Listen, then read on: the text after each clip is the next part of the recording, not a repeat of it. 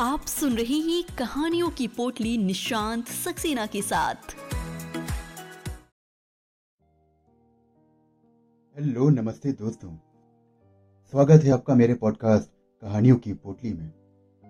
मेरा नाम है निशांत सक्सेना। मैं सुनाता हूँ कहानियाँ। आज मैं आपको सुना रहा हूँ कहानी बैलेंस। तो आइए। वो चुपके से उसके पास आकर खड़ी हो गई। स्पेशल बस क्यू से हटकर जरा दूरी पर खड़ी थी। ड्राइवर बस में बैठ चुका था और क्यू में ज़िंदगी की लहर दौड़ गई थी। रमेश ने उसे अब तक देखा नहीं था और वो चाहती भी यही थी कि बस में चढ़ने से पहले वो उसे ना देखे तो अच्छा। उसकी वो दृष्टि। जैसे वो उसे कच्चा ही खा जाएगा। इस दृष्टि की वो आदि हो चली थी। सचमुच इसमें अब आत्मसम्मान की भावना नहीं रही। वो क्यों रमेश के पीछे भाग रही? भाग दौड़ में जब उसे कुछ मिलना ही नहीं है तो इसे बंद कर देना ही अच्छा है। वो रोज यही संकल्प करती थी। लेकिन सवेरे मम्मी स्कूल चल जा, चली जाती भाई बहन स्कूल कॉलेज चले जाते। और अंत में नौ बजते बजते पापा भी दफ्तर की राह ले लेते। सुबह का समय बड़ा आवल धावल की स्थिति रहती थी। सिर्फ़ रात का ही खाना था जब सब इकट्ठे खाना खा पाते थे। पापा रोज घर देर से लौटते थे। शायद ही कभी ऐसा हुआ हो कि उन्होंने शाम की चाय घर पर पी। रात में खाने की मेज पर भी बड़ी गंभीर खाईबूशी छाई रहती से पापा का चेहरा किसी चिंता में डूबा हुआ दिखाई और साथ ही साथ मम्मी के ये चेहरा भी अब गंभीर हो चुका था। ये सब देखकर उसका मन अपराध भावना से डूबने लगता लगता पापा और मम्मी शायद उसको लेकर ही चिंतित रहते हैं।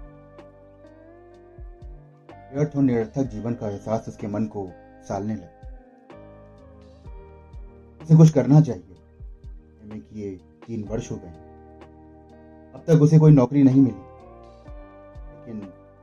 नौकरी के लिए जैसी कोशिश करनी चाहिए, वैसे उसने कभी मेहनत भी तो नहीं करी। और रमेश? नहीं। वो नहीं मिलेगी उससे। मन में रमेश के लिए घृणा उमड़ आती लेकिन जब सवेरे मम्मी स्कूल चली जाती और फिर भाई बहन कॉलेज की राह लेते तो सारा घर जैसे भाई भाई करने लगता घर में सिर्फ़ वही थी जिसका कोई मसरफ नहीं था। जिसके जीवन का कोई उद्देश्य नहीं था, जिसके पास कोई दिशा नहीं थी। घर में फैला हुआ सन्नाटा उसके मन में घुस आता उसे लगता कि वो किसी लोदक रेगिस्तान में तनहाथ खड़ी है। कृष्णा उसके कंठ में कांटे चुभो रही है और उसकी प्यास नहीं बुझी तो उसका दम निकल जाएगा। अभी एकाएक रेगिस्तान की इस वीरान दुनिया में उसे एक सफ़ेद झलमिलाती हुई रेखा दिखाई देती। उसके होठों पर फीकी सी मुस्कान एक रेखा खींच जाती। वो जल्दी जल्दी कपड़े बदलकर घर से निकलती और बस स्टॉप की ओर चलती। दफ्तर के पास, बस रुकी तो उतर कर एक तरफ़ खड़ी हो गई और रमेश से ये उतरने का इंतज़ार करने लगी। उसने शायद अब तक उसे देखा नहीं था। वो आगे की सीट पर बैठा हुआ था और रमेश ने बस से उतरते ही उसे इशारे से वहीं खड़े रहने को कहा। कदमों से दफ्तर की तरफ़ चल पड़ा। उसका चेहरा बहुत गंभीर लग रहा था, लेकिन उसकी आँखों में कोप की झलक नहीं थी। से कुछ इत्मीनान हो रमेश हाजिरी लगाकर लौटा तो दोनों एक चाय खाने में जाकर बैठ गए। कुछ देर तक दोनों खामोश रहे। रमेश की निगाहें सामने दीवार पर जमी हुई थी। उसने धीरे से मूड को भापने के लिए कहा। सब ठीक तो है ना? हाँ सब ठीक है। बड़ा ही संक्षिप्त और उत्साह तोड़ने वाला उत्तर था। मैं एक दिलचस्प बात बताऊँ। उसने रमेश की रुचि को जागृत करने की कोशिश करी। उसने भी बड़ी बेदली से पूछा कि हाँ बताओ। वो कुछ हतोत्साहत हो गई। लेकिन साहस बटोरते हुए वो बोली कि सचमुच बड़ी अजीब बात है। बहरे भी घड़ी की टिक टिक सुन सकते हैं। वो कुछ देर के लिए रुकी और रमेश के चेहरे को देखने लगी, लेकिन वो उसी तरह सामने दीवार पर देखे जा रहा था। उसके चेहरे पर जिज्ञासा का कोई भाव नहीं था। उसने उससे सवाल किया तुम्हें ये बात मालूम थी? ना बड़ी अजीब बात? कोई उत्तर ना मिलने पर उसने अपनी बात जारी रखी। खुद आजमा कर देखा है। तारू अपनी घड़ी। मैं दिखाती हूँ अभी तुम्हें चमत्कार। वो खिलखिला के हंस पड़ी और रमेश के हाथ उसकी घड़ी उतारने लगे। छोड़ो भी, तुमने क्या मुझे बहरा समझ लिया है? रमेश ने अपना हाथ खींचना चाहा, लेकिन घड़ी अब उतर चुकी थी। अपने दोनों कान उंगलियों को बंद कर लो और मुँह में घड़ी रख लो। घड़ी की टिक टिक साफ़ सुनाई देगी। ओहो, मुझे यह सब नहीं करना। अब मैं चल रहा हूँ। ये कह के रमेश उठने लगा। उसने बड़ी अजीजी से फिर कहा, थोड़ी देर और रुक जाओ। मुझे तुमसे कुछ ज़रूरी बातें करनी है। रमेश फिर बैठ गया। घड़ी रमेश के मुँह के पास ले जाते हुए कहा अच्छा चलो अब खोलो अपना मुँह जरा। ओह ओह मैंने तुमसे कह दिया ना कि मुझे ऐसे एक्सपेरिमेंट करने का कोई शौक नहीं है। वो भीतर से टूटती जा रही थी, लेकिन सहजता बनाए रखने की कोशिश वो आज भी कर रही अच्छा लो। मैं घड़ी को अपने मुँह में रखती हूँ, ठीक है? रमेश ने बड़े अनमने भाव से उसे ये सब करते देखा। उसकी घड़ी मुँह में रख ली और दो उंगलियाँ अपने कानों में ठूस वो सर हिला हिलाकर खुशी व्यक्त कर रही थी। शायद एक टिक की आवाज़ उसे सुनाई दे रही हालाँकि रमेश को इस मस्खरेपन पर हँसी आ गई। उसे हँसते हुए देखकर भी वो अपनी हँसी ना रोक सकी। के दबाव से उसका मुँह बेख्तियार खुल गया। उसे रोकने के बावजूद घड़ी मेज पर रमेश ने उठाकर देखा तो घड़ी बंद हो गई। उसका बैलेंस टूट चुका था। उसने नाराज़ होते हुए बोला, अरे यार, तुमने बैठे बैठा एक मुसीबत पैदा कर दी मेरे लिए। अब मैं चल रहा हूँ। ऐसी क्या जल्दी है? उसने फिर रमेश को रोकने की कोशिश करी। जल्दी? क्या तुम नहीं चाहती कि ये दफ्तर का समय है? और मुझे वहाँ जाकर अपना काम भी निपटाना है। अच्छा ठीक है। तो शाम को तो मिल सकते हो ना कनाट प्लेस पे? बिल्कुल भी नहीं। पर क्यों? क्योंकि अब मैं ये सिलसिला बंद करना चाहता हूँ। बताओ तो क्यों? क्यों क्या? इसलिए कि उसे अब बंद होना ही चाहिए। साफ़ साफ़ क्यों नहीं कहते हो कि तुम मुझसे ऊब चुके हो?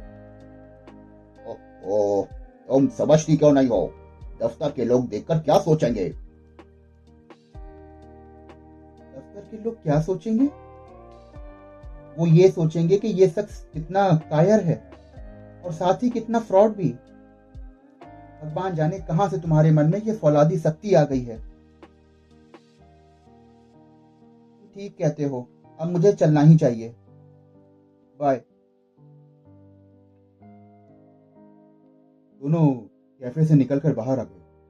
दफ्तर की तरफ़ मुड़ने से पहले रमेश बोला शाम को लोधी रोड बस स्टॉप पर मिलना। ठीक पाँच बजे। नहीं, अब मुझे नहीं मिलना तुमसे। ठीक है, पर मैं इंतज़ार करूँगा तुम्हारा।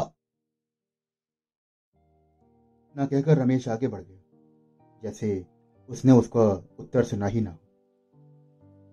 जैसे उसके उत्तर का, उसे संकल्प का, उसकी दृष्टि में कोई महत्व ना हो। वो दिल मिला उठी। भाई भाई करता घर और फिर ये सन्नाटा उसके मन को एक वीरान रेगिस्तान में बदल दे। और तब एक सफ़ेद झिलमिलाती हुई रेखा उसे दिखाई देगी। वो उसकी तरफ़ भागने लगेगी उसके संकल्प ने शायद ये सही अंदाज लगाया। शाम को जब वो लोधी रोड के बस स्टॉप पर उतरी तो रमेश उसका इंतज़ार कर रहा था। दोनों कुछ देर तक साथ चलते रहे। कॉलोनी के बाज़ार के पास पहुंचकर रमेश बोला कि अच्छा ठीक है। अब मैं चलता हूँ और तुम बाज़ार का एक चक्कर लगाकर दूसरे रास्ते से आ जाना। कहा? घर और कहा? नहीं है क्या तुम्हारी? नहीं, वो एक रिश्तेदार की शादी है, राजेंद्र नगर में वहाँ गई है। और बच्चे? बच्चे भी साथ ही गए हैं। मैं नहीं जाना है क्या? हम्म, जाना था। लेकिन मैंने तुम्हें बुला रखा है। तो जाओ मैं चली जाती हूँ। नहीं नहीं तुम मत जाओ। मूड हुआ तो नौ साढ़े नौ बजे तक चला जाऊँगा। अच्छा ठीक है अब मैं चलता हूँ और जो समझाया था वो समझ गई ना। बाज़ार का एक चक्कर लगाकर दूसरे रास्ते से आ जाना घर पे। वो खामोश खामोशी से बाज़ार की तरफ़ मुड़ गई। जब वो रमेश के घर पहुँची तो वो हाथ मुँह धोकर कपड़े बदल चुका था। मेज पर उसने चाय का सामान लगा दिया था। दरवाजे और खिड़कियों को पर्दों से इस तरह ढक दिया था कि कमरे में पूरा अंधेरा फैल गया उसका दम घुटने लगा। उसके जी में आया कि तमाम पर्दों को नोच कर फेंक दे, लेकिन ऐसा करना मुमकिन तो नहीं था। बत्ती जला दो। क्यों अंधेरा है क्या? बाहर से चलकर आई हो, इसलिए ऐसा लग रहा है। अभी थोड़ा सा वक्त दो, सब ठीक लगने लगेगा। उसके जी में आया कि वो उससे कह दे कि तुम मुझे चकमा देते हो, जैसे कि मैं तुम्हें नहीं जानती। दोनों खामोशी से चाय पीते रहे और कमरे का अंधेरा अब कम हो गया था। रमेश ने ठीक ही कहा था। दाहिने तरफ़ की दीवार पर टंगी हुई तस्वीर में रमेश की पत्नी अपने बच्चे को गोद में लेकर खड़ी उसके होठों पर तृप्ति भरी मुस्कान थी। लेकिन दूसरे ही क्षण उसे लगा कि इस मुस्कुराहट में व्यंग और भटसन का ढेर सारा जहर भी मिला हुआ। ये मुस्कुराहट उसके शरीर को छेदती हुई उसके अंत स्तर तक पहुँच रही थी और उससे कह रही थी कि तुम्हारे पाखंड का भी कोई जवाब नहीं। डरपोक मेरा पति नहीं है। डरपोक तो तुम हो जो इस तरह से छुपे हुए मेरे घर में पहुँचती हो। जो घर में दाखिल होने से पहले यह जान लेना ज़रूरी समझती है कि मैं हूँ या नहीं। आखिर तुम मुझसे इतना क्यों डरती हो? इसलिए ना कि इंसान और उसका इतिहास, उसका धर्म और उसके कानून सब मेरी पीठ पर है। इन सबसे लड़ना तुम्हारे बूते के बाहर है, और तुम्हारे पक्ष में क्या है? मैं जानती हूँ कि तुम्हारे पक्ष में सिर्फ़ तुम्हारा मन है, लेकिन मन को तो एक नर्म और नाजुक सी चीज़ बना के रखा हो। वो तो एक कमज़ोर धागा है जो बहुत दिन तक दो शरीरों को बांधकर नहीं रख सकता। इसके लिए तो मन से अधिक मज़बूत जंजीर चाहिए। और क्या तुम कह सकती हो कि तुम्हारे मन में का एक ही हिस्सा तुम्हारे रास्ते को नहीं जाता। मुझे तुमसे हमदर्दी है और मुझे तुम्हारी नादानी पर हँसी भी आती है। तुमने कभी सोचा है कि इसका अंजाम क्या होगा? एकाएक तस्वीर जैसे बोलते बोलते रुक गए रमेश उसके और तस्वीर के बीच आकर खड़ा हो गया वो तिलमिलाकर उठ खड़ी हुई।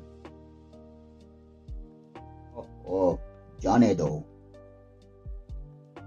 उसने रमेश की बाहों को झटक कर निकल जाना चाहा, लेकिन रमेश की गिरफ्त बहुत मज़बूत हो चुकी। थी उसका शरीर रमेश की सांसों की गर्मी से मोम की तरह पिघलता जा रहा था। वो अपनी कुर्सी पर दोबारा आकर बैठी तो कमरा जैसे गहरे अंधेरे में डूब चुका था। आसपास की कोई भी चीज़ उसे साफ़ दिखाई नहीं दे रही थी। आनंद का वो क्षण जब अंधकार ही प्रिय होता है काल गर्त में विलीन हो चुका और अंधेरा उसे फिर भयावह लग रहा था। एकाएक उसकी नगाह मेज पर चमकती हुई रोशनी की किरण से टकरा गई। ये घड़ी का डायल था।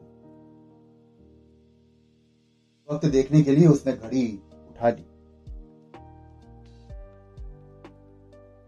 साढ़े दस बजे इतनी देर कैसे हो गई? उसने घड़ी कान से लगा ली। वो तो भूल गई थी कि इसका बैलेंस आज ही तो टूटा है। बैलेंस टूट जाए तो घड़ी बंद हो जाए। उसने मन में सोचा और जाने के लिए वो खड़ी हो गई। जा रही हो क्या? रुक जाओ, मैं तुम्हें बस स्टॉप तक छोड़ दूँगा। अंधेरे को चीरती हुई रमेश की आवाज़ उसके कानों से टकराई। उसने कोई उत्तर ही नहीं दिया। और दरवाज़ा खोलकर बाहर निकल। तो दोस्तों, अभी आप सुन रहे थे मेरे साथ कहानी बैलेंस। आशा करता हूँ कि आपको ये कहानी बेहद अच्छी लगी होगी। अगर आपको कहानियाँ सुनने का शौक है और आप ऐसी और भी कहानियाँ सुनना चाहते हैं तो मेरे चैनल को फॉलो करिए फिर मिलता हूँ आपसे एक और कहानी के साथ।